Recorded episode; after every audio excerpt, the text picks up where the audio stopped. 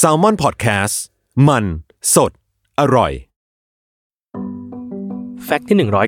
199 หลังสงครามโลกครั้งที่ 1 การจราจรทางอากาศ ระหว่างสหราชอาณาจักรและยุโรปแผ่นดินใหญ่ เกิดความหนาแน่น ทุกประเทศใกล้เคียง ต้องการสัญญาณที่เข้าใจง่ายในระดับสากล เพื่อแจ้งเตือนเจ้าหน้าที่เกี่ยวกับปัญหาอากาศยานแบบเร่งด่วน เจ้าหน้าที่อาวุโสในลอนดอน อย่างเฟรเดริกสแตนลีย์ม็อกฟอร์ดได้ควบคุม ดูแล และค้นหารหัสที่เหมาะสมในการส่งสัญญาณ โดยเขามาพร้อมกับรหัส Mayday ที่มาจากภาษาฝรั่งเศสว่า v e n e Mayday แปลได้ว่ามาช่วยฉันด้วย